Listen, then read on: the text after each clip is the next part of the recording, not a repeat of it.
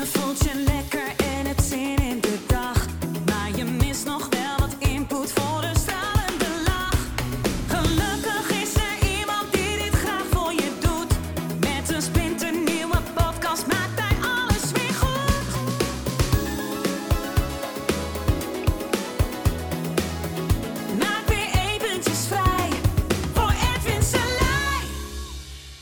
Hallo ladies and gentlemen. Ehm, ja, het is wat. Drie weken. Drie weken gewoon dicht. Ehm, bijna alles is dicht. En dat is wel apart, man.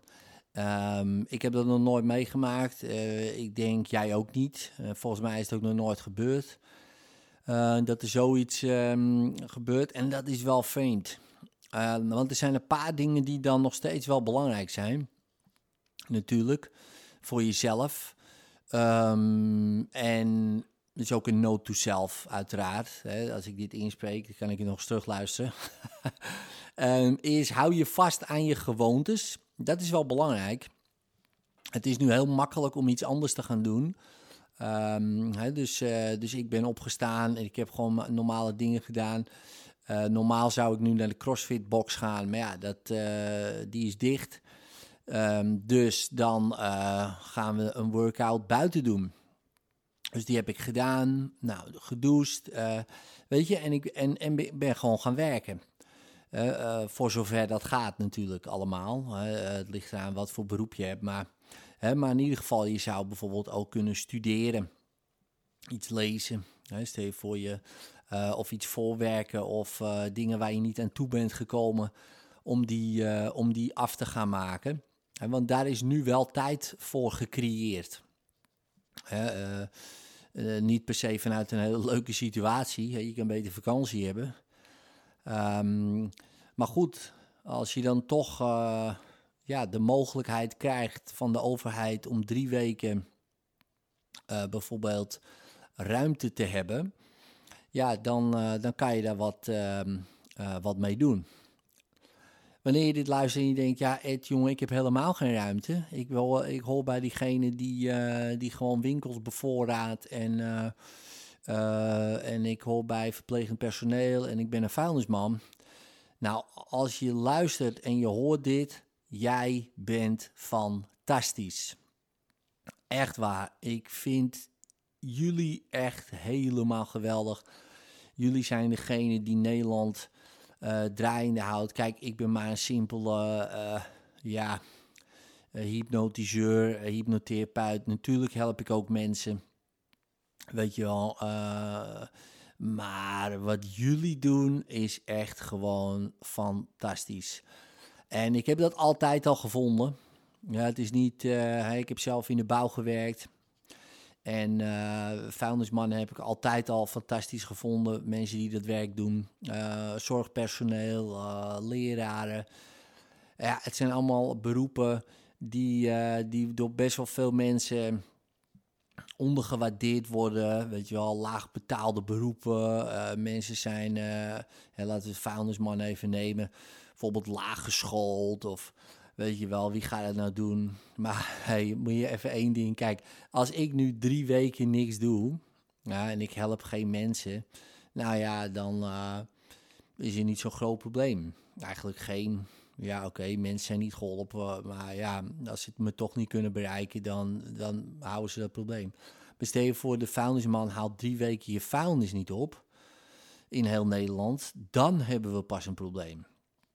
En ik denk, ehm, ja, ik sta daar wel best wel, nou ja, niet, niet heel vaak bij stil. Hè, dat ik denk van, eh, oh, laat ik eens denken aan een vuilnisman.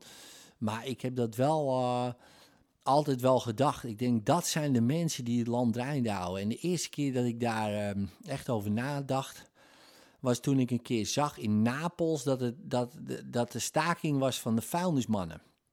En het is ook een keer in New York eh, gebeurd, maar toen was ik volgens mij nog niet geboren. Dat is dat liedje nog van Where were you when the lights went out in New York City? Where were you when the lights went out in New York City? Weet je wel, die. Eh, maar dan veel beter gezongen en eh, gecomponeerd. Hè, dus dat, en toen was er ook, werd de vuilnis ook geloof ik niet opgehaald. Nou jongen, één grote rattenplaag. Ja, dus dat zijn wel die mensen die, ehm, eh, die misschien helemaal geen tijd hebben om dit te luisteren. Dat kan. Maar die wil ik vanaf hier echt wel even hart onder de riem steken. Wat zijn jullie toch fantastisch. En ook natuurlijk de leraren. Ja, die nu thuis uh, moeten zitten en die nu kaart aan het werk zijn om toch uh, de kinderen online onderwijs uh, te gaan geven. Hè. Mijn jongens die krijgen vanaf donderdag online onderwijs. mijn, mijn ene zoon die zit in zijn examenjaar. Hij had vandaag deze week toetsweek. Ja, hij vindt het natuurlijk wel lekker, hè, begrijp me niet verkeerd. Maar die leraren nu, die zijn echt code rood, jongen. Die, die, die, die, die moeten echt flink aan de bak.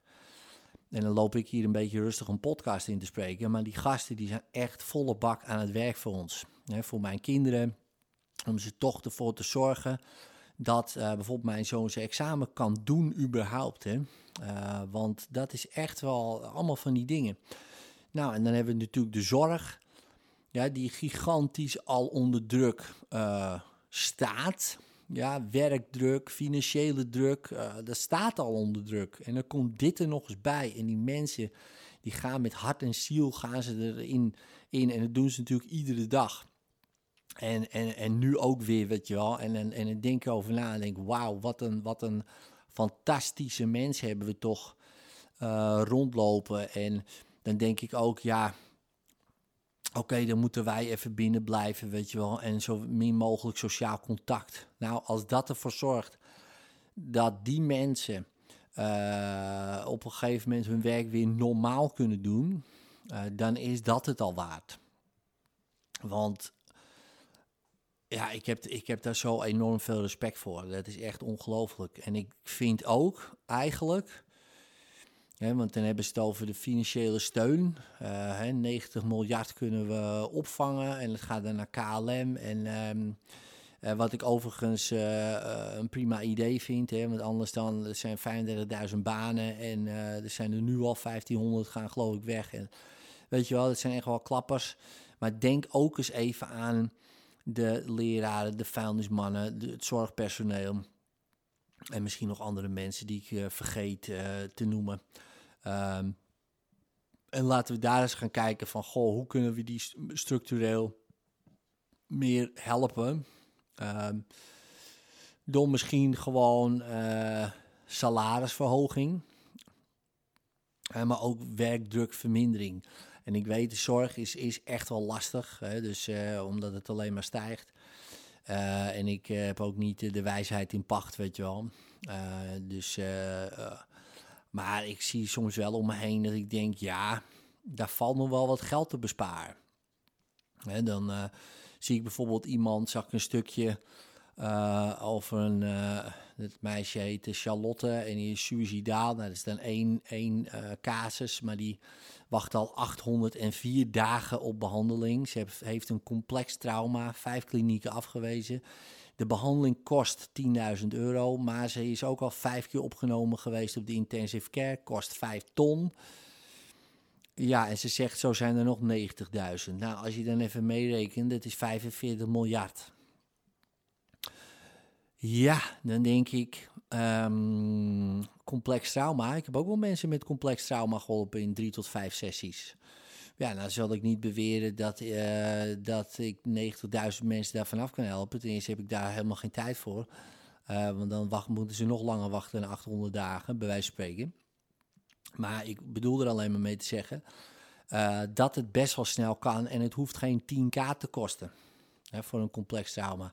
Die sessies bij een, bijvoorbeeld een hypnotherapeut, vijf sessies, dan ben je 500 euro kwijt. Bespaart 9500 euro. Nou, laten we zeggen dat het bij 50% van de mensen zou helpen. Laten we het even heel laag schatten.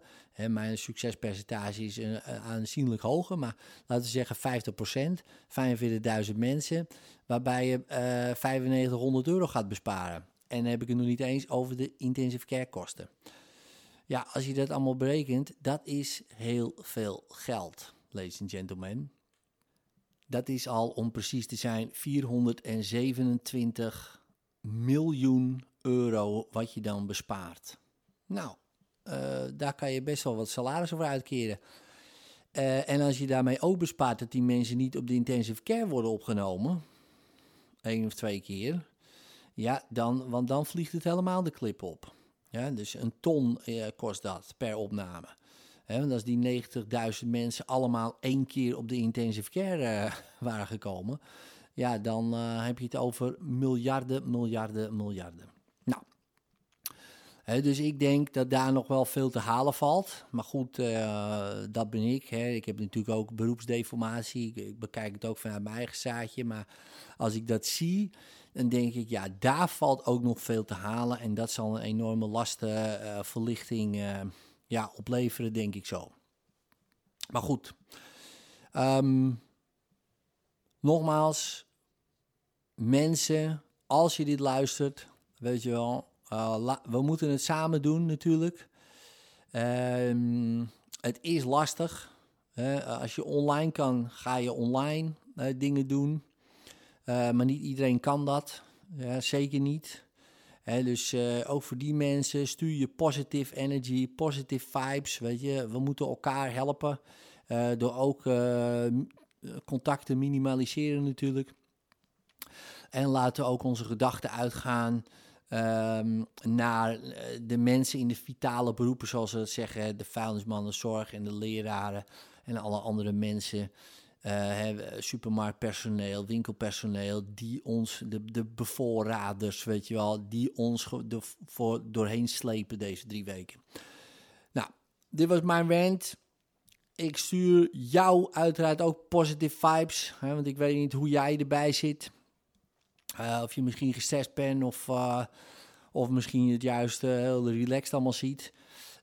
Ook jou stuur ik heel veel positive vibes. En weet je wel, we zijn allemaal één. Hè, want zo is het wel. Dus uh, ja, we moeten het toch allemaal samen doen. En uh, nou, ik hoop uh, dat je hier een beetje toch uh, een soort geïnspireerd van wordt van, de, van mijn rant. Nou, doe er je voordeel mee. Later. En vond je deze aflevering tof? Geef dan even een duimpje omhoog of een 5 sterren review met een leuk verhaaltje erbij. Zou ik super tof vinden en abonneer je op dit kanaal zodat je de volgende podcast zeker niet mist. Later.